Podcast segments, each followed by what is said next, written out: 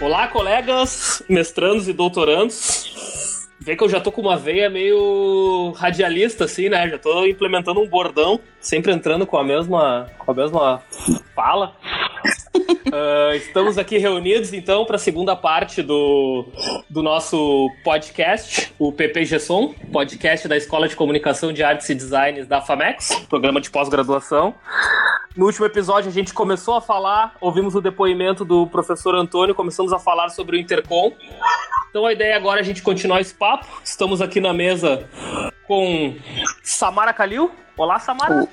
Olá, Carlos Teixeira. Tudo bom? E pessoal de casa. ou do ônibus, ou de onde estiver. Ela continua aqui também falando de Intercom. Gisele Nol. Oi, pessoal. E aí, Gi, tudo, tudo bom? tudo certo. Muito bacana retornar, então, para esse novo episódio. E ele, o grande Giovanni Rocha. E vamos nós outra vez. Vamos nós, então, falar uh, um pouquinho mais de Intercom. A gente falou bastante uh, no último episódio sobre uh, os GTs, né? Então, agora vou botar aqui o depoimento da professora Cláudia Moura. E vamos ver o que, que ela falou sobre o Intercom, a importância do Intercom. E daí a gente troca uma ideia depois em cima de algumas coisas que ela falou e eu faço mais umas perguntas para vocês, pode ser? Claro, bora lá. Valeu, gurizada. Então eu vou soltar aqui Cláudia Moura.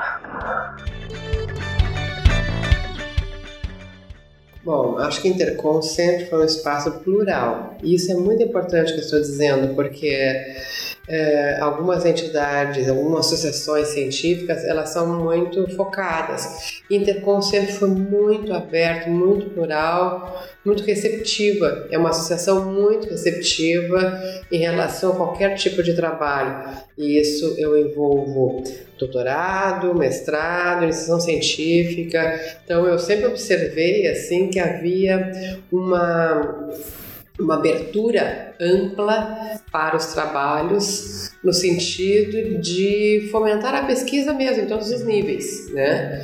Então eu acho isso bastante importante. Essa entidade, essa entidade tem um papel importante no campo da comunicação. Né? Enfim, e dessa entidade outras nasceram, né? Porque aí os grupos acabavam se formando e montavam associações científicas mais pontuais, com objetivos mais direcionados, mas na verdade elas eram braços, surgiram dentro do espaço da Intercom. Então, assim, é um espaço que considero muito importante para toda a produção acadêmica no campo da comunicação, né? Acho que fomentou bastante isso e ajudou muitas pessoas no sentido de divulgar seus trabalhos. E aí vem a importância do programa de pós estar participando através dos seus alunos, né, mestrandos e doutorandos. Eu penso que esse espaço é também relevante para que os alunos mostrem os seus projetos, mostrem o que estão pesquisando, já comecem a delinear o seu espaço neste, nesse campo da comunicação, né? E, e, esse exercício de apresentar o trabalho e passar por um crivo que, que da plateia que está assistindo, ele é um exercício muito bom, porque as pessoas acabam então, uh, não digo não é uma batalha, mas existe um certo enfrentamento porque sempre tem algum que critica o trabalho, um endossa o trabalho, mas esse, esse jogo de eh, que, que ocorre nas avaliações, quer dizer, alguns gostam, outros não gostam, criticam, enfim, ele é muito importante para a identidade acadêmica. Eu penso assim que os alunos, quando eles se expõem dessa forma, eles se fortalecem. Então é, é, é importante os alunos participarem, mestrandos e doutorandos participarem deste, desses espaços onde eles terão oportunidade de mostrar seu trabalho, a temática que estão desenvolvendo e assim já entrar em sintonia com aquele grupo de pesquisadores que já está pesquisando também essa temática. Quer dizer, é uma forma do trabalho ser conhecido, é uma forma daquele pesquisador jovem ser conhecido pelo grupo que já tem uma trajetória na temática. É um exercício, a, própria exposição é um exercício muito interessante que eu acho que fortalece o espírito acadêmico no sentido de aceitar a crítica, uh, responder à crítica, tudo sempre em, eh, em função do trabalho, né? Contribuições também, São né? contribu é, eu penso assim, é um, é um momento em que eu só vejo... É, participar de um evento desses, eu só vejo vantagens, né? Pela visibilidade que dá, o trabalho, ele fica depois nos anais, né? Esse trabalho normalmente é consultado pelos alunos, alunos de graduação, pelo menos eu sei que consultam, porque eu vejo eles fazerem isso, né? Então, assim, sempre tem alguém que vai olhar para esse trabalho é, de uma forma interessada. Então eu penso assim que tem muitas vantagens em participar. Vantagens internas no sentido do pescador se fortalecer, mas também vantagens no sentido de difundir, dar visibilidade para o trabalho, para a tese, a dissertação de cada um. Né? Até nessa linha, professor, para quem está escrevendo, desenvolvendo um artigo agora e pretende submeter até mesmo apresentação, a senhora tem alguma dica, alguma contribuição para dar em relação a isso? Sim, é mais a parte prática de desenvolvimento do trabalho. O que, que é legal fazer, o que, que é legal não fazer, para que lado ir? Assim. Bom, acho que a primeira questão é em relação à própria temática, né? Eu penso assim que cada um tem que realmente é, apresentar algo que tem a ver com a sua tese, a sua dissertação. Porque esse espaço, ele é conquistado. Então, e, e, a conquista não é de um dia para o outro, é, ela é uma conquista gradual. Então, assim, primeira dica: fortalecer a, a, temática, né, ou, ou, assim, focar na temática da tese da dissertação. Segundo, se o, ainda, se, se o aluno ainda não tem uma noção exata de qual vai ser o encaminhamento do trabalho, penso que é, fazer uma contextualização dessa temática ou desse objeto que ainda não está bem definido é uma oportunidade, porque a contextualização, mesmo que eu mude um pouco o objetivo, a contextualização é necessária.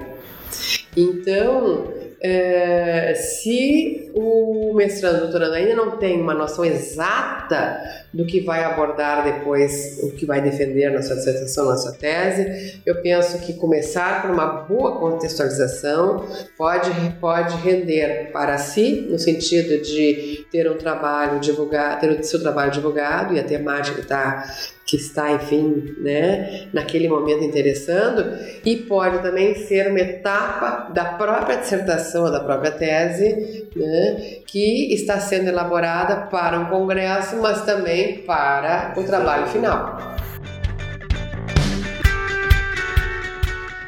Foi então a professora Cláudia e já quero trazer até uma experiência pessoal minha, que acho que entra bem nisso que ela falou, uh, que é a questão de. E o professor Antônio ele também falou um pouco disso, né? Aproveitar o evento do Intercom para de alguma maneira já apresentar o teu trabalho, né? A, a, tua, a tua ideia, a proposta de tese, ou como é que está sendo o desenvolvimento da tua dissertação.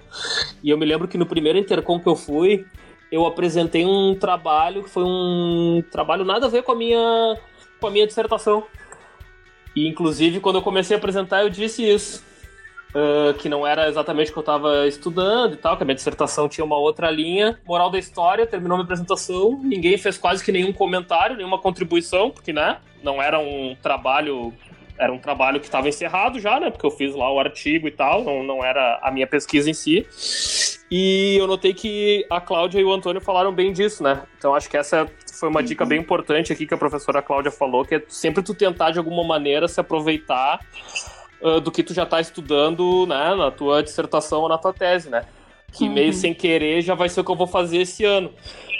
Eu tô no primeiro ano do doutorado, eu não sei ainda exatamente qual é o meu objeto, qual é o meu problema, como é que vai ser a minha tese, mas eu já fiz alguns estudos, alguns testes de algumas coisas, inclusive com o Giovanni ali sobre uh, realidade virtual e tal, que eu vi que são coisas que eu vou acabar tendo que desviar um pouco o meu foco, mas então eu já vou apresentar de alguma maneira essa contextualização. Como é que foi isso para vocês, assim, uh, Gi, que apresentou, foi na, foi na dissertação, né, Gi? Eu apresentei, eu, o meu caso é muito parecido com o teu. Uh, eu também, assim, fui, levei trabalhos que eu tinha feito em grupos de pesquisa, em grupo de estudo e tal. Eu apresentei só um que era relacionado à minha dissertação, que foi muito mais rico, né? A discussão foi muito mais bacana. Mas também, assim, acaba. Quando tu apresenta um trabalho de grupo, né? Acaba que fica por ali, né? Aquilo lá. Esse ano eu vou levar um trabalho do nosso grupo, né? Do Bitec e também outro da minha pesquisa, que é o estado da arte. Aí eu fiquei. Show. Eu pensei, nossa, eu não, não tenho muita coisa para levar, talvez eu nem. Talvez daria uma coincidência de eu não estar no período, mas agora eu vou estar.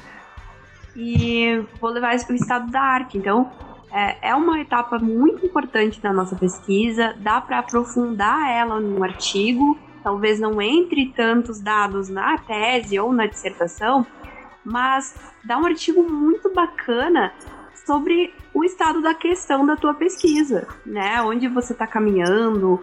É, e aí, aquelas pessoas que estão ali discutindo isso no GT, elas podem contribuir também para onde tu vai a partir dali. Porque quando a gente faz o estado da arte, é, é bem isso, né? Você Sim. Ah, tem um cenário e para onde eu vou.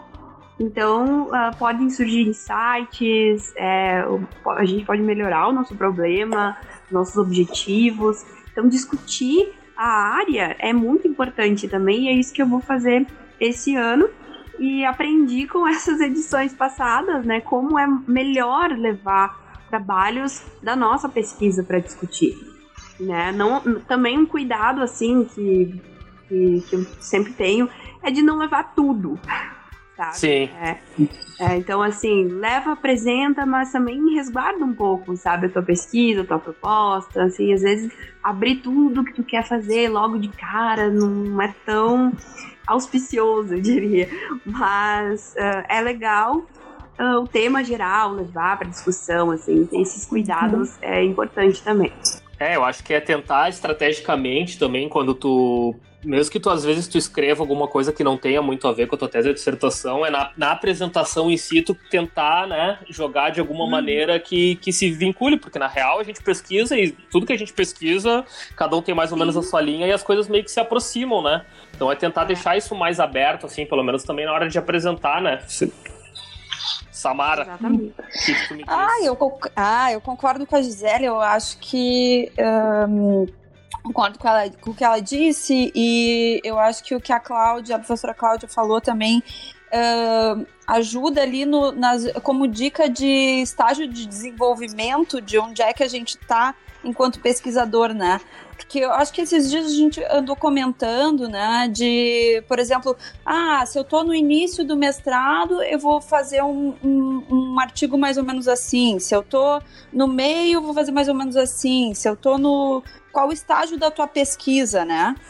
Sim. Uh, então, isso, isso certamente vai influenciar no, no tipo de artigo que tu vai fazer. Mas uma coisa que eu acho que é importante, que, de dica, assim, né? Que eu acho que o, o pessoal tá esperando mais, é, é a otimização do tempo. E uma coisa que a gente trabalha ah, bastante quando, quando faz as disciplinas é, é, que os professores insistem é que a gente uh, trabalhe um tema ou tente usar nos artigos que a gente vai fazer nas disciplinas alguma coisa relacionada a o que a gente está pensando em tratar, né, na tese ou na dissertação.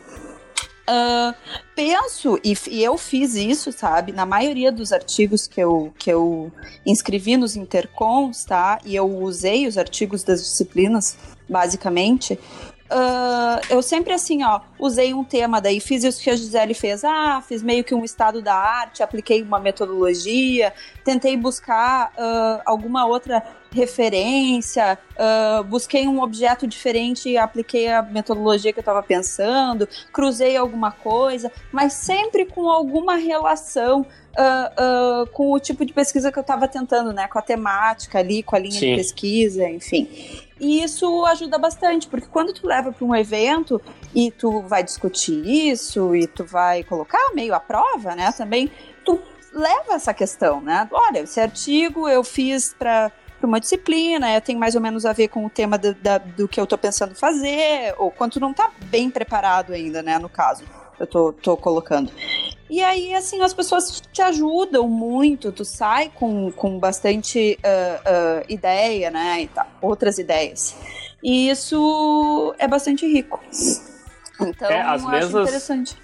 É, as mesas que eu participei, assim, os grupos, normalmente os que rendiam mais discussão e que o pessoal contribuía mais era exatamente quando o cara, quando, quando a pessoa que estava apresentando falava isso, né? Ah, ainda está em desenvolvimento, é. eu estou pensando nisso e nisso, mas eu tu queria ouvir a opinião de vocês. Tu usa o evento a teu favor, né? Porque tu uh, fica mais ou menos uh, refém ali do, ah, do ano inteiro, da disciplina. Claro. Tu, tu conversa com o orientador só, tu não tem uma visão, assim, outra, né?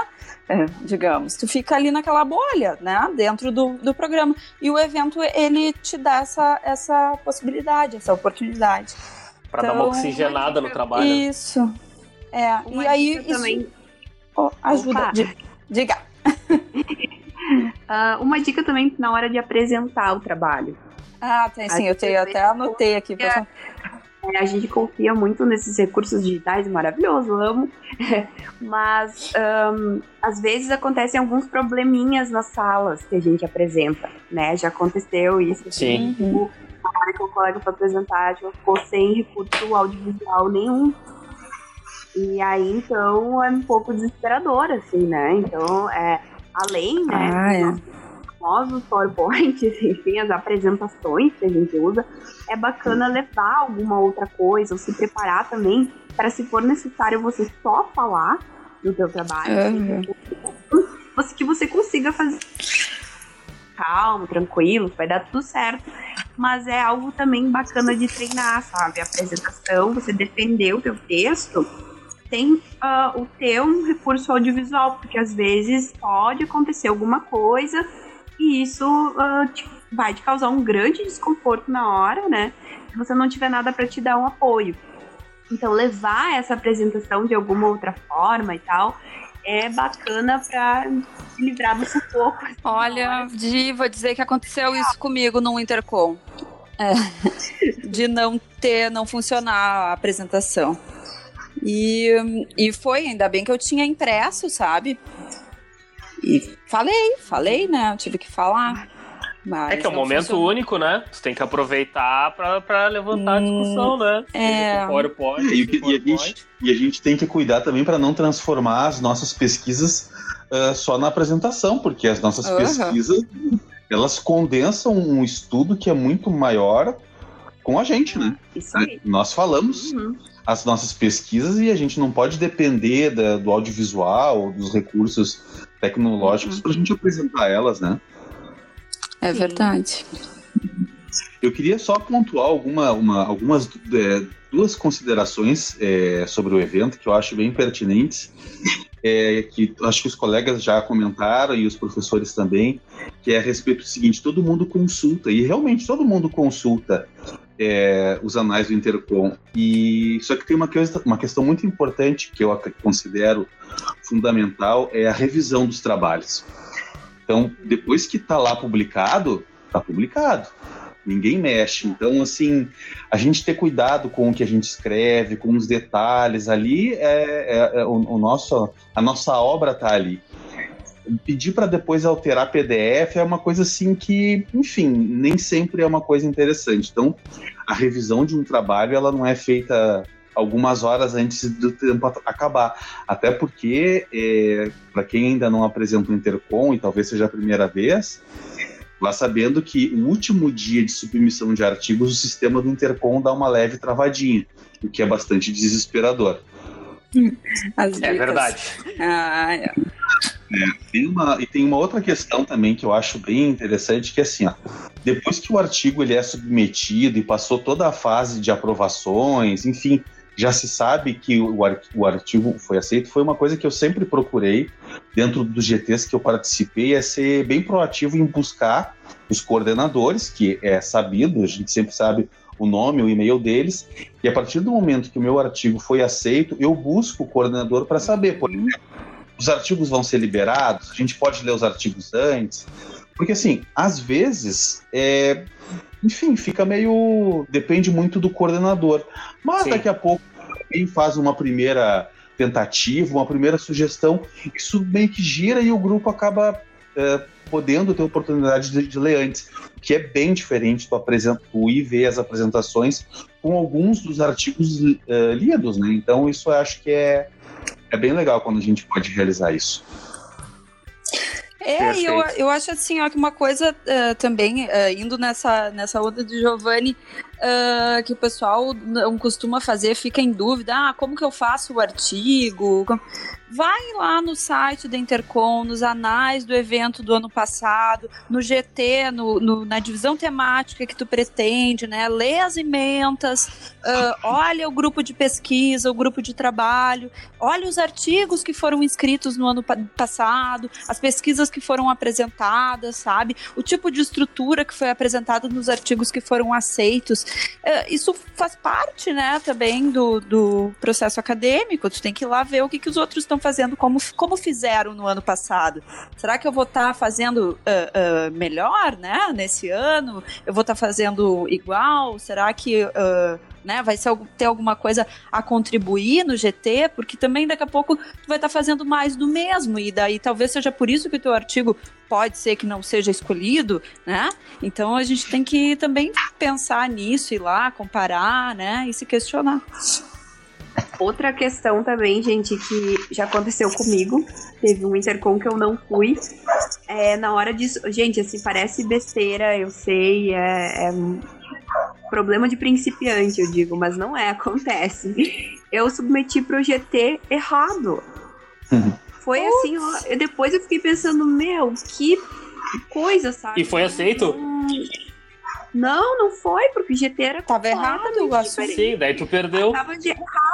E o pior é que eu fiquei indignada, porque na hora eu não vi, eu submeti com tempo, gente, com tempo, assim, ó. Fui lá, fiz tudo certinho. Na hora de clicar no, G- no GT, eu não sei o que aconteceu. Simplesmente me deu um, um tilt. Eu submeti no GT de jornalismo e, e na época era ficção, entende? Tipo, não tem nada a ver. Eles não iam aceitar. E aí foi recusado o trabalho. Uhum. E eu fiquei pensando, nossa, mas que estranho, sabe? Não tava um trabalho legal, assim, me orgulhei. Sim, Sim. Trabalho.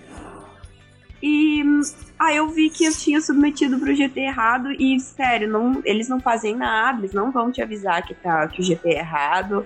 Isso não vai acontecer, não adianta chorar depois que Uh-uh. fez isso. Só que confiram tudo certinho, porque aí você pode não ir no evento que você pagou inscrição, enfim, tudo certo. É, porque submeteu num GT errado, sabe? É uma, é uma coisa que dá pra evitar, é só ter clareza assim na hora de. É, são, são muitos trabalhos, é, é muita gente, né? Então, isso também tem que ter, tem que ter atenção, atenção na inscrição, atenção na hora ah, ah, de submeter o artigo, atenção com as datas. ah, É, eu acho que isso que o Giovanni falou também, de não deixar pra última hora, é, ba- é bem importante, né? Porque às vezes tu vai, fa- vai fazendo a correria e o site pendura e daí o cara já fica nervoso e não, não dá certo. Então é sempre bom tu tentar ali já um, dois dias antes, tu já ter tudo mais ou menos pronto pra, pra te conseguir fazer com tranquilidade, né? É, pro É o Intercom, ideal. assim, pra bastante segurança, eu digo o seguinte: não submeta no último dia. Submeta no máximo, uh, fal- com dois dias de antecedência, no máximo, pro prazo encerrar, é mais garantido. Voltei. Desculpa, não sei o que Oi, Gi, Não sei, não tem problema. não toquei em não nada. tem problema. Eu acho que o- outra coisa, ah, Carlos, além dessa questão ah, de escrever artigos, da participação, de que a gente sabe que é um, que é um evento ah, plural, assim como a professora Cláudia ah, colocou, né? Ah, eu acho que também é um evento descontraído, que a gente consegue conhecer melhor colegas, né? Não Até mesmo os professores. Mas os professores ah, conseguem ter ide- ideias, estabelecer parcerias, né? E, porque são muitos dias de evento, é um dos eventos que tem maior tempo, né? De, De duração. De, de duração. do, do, no Brasil, assim, na área.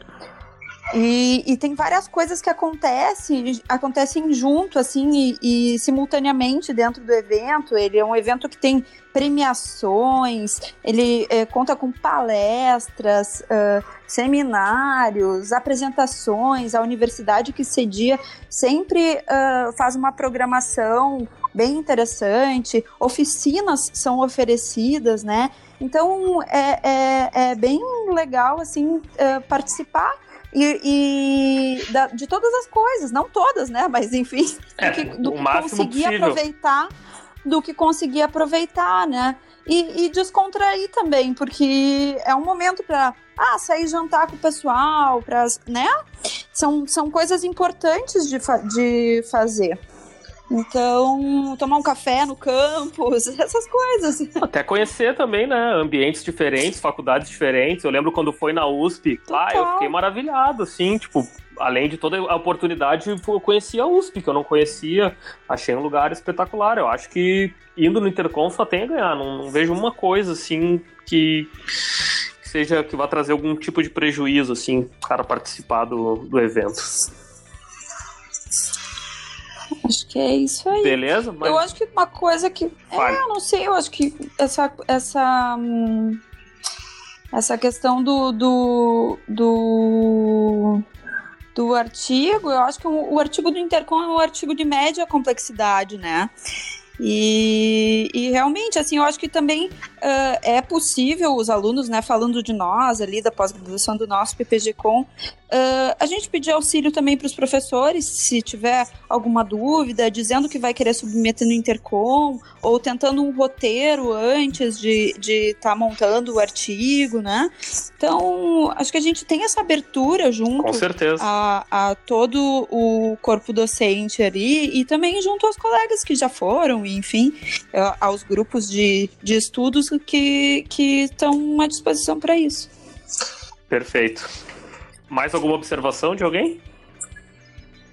Ah, e também a gente já falou sobre os, os trabalhos irem, é, é, como é que eu posso dizer, abertos ou então em construção. E o mais importante também é que o autor esteja pronto é, para ouvir sugestões, para ouvir críticas uh, bem construtivas. Uhum porque é, o objetivo é melhorar as nossas pesquisas, é, deixar que os outros nos escutem e trazer dali o melhor que a gente puder para isso.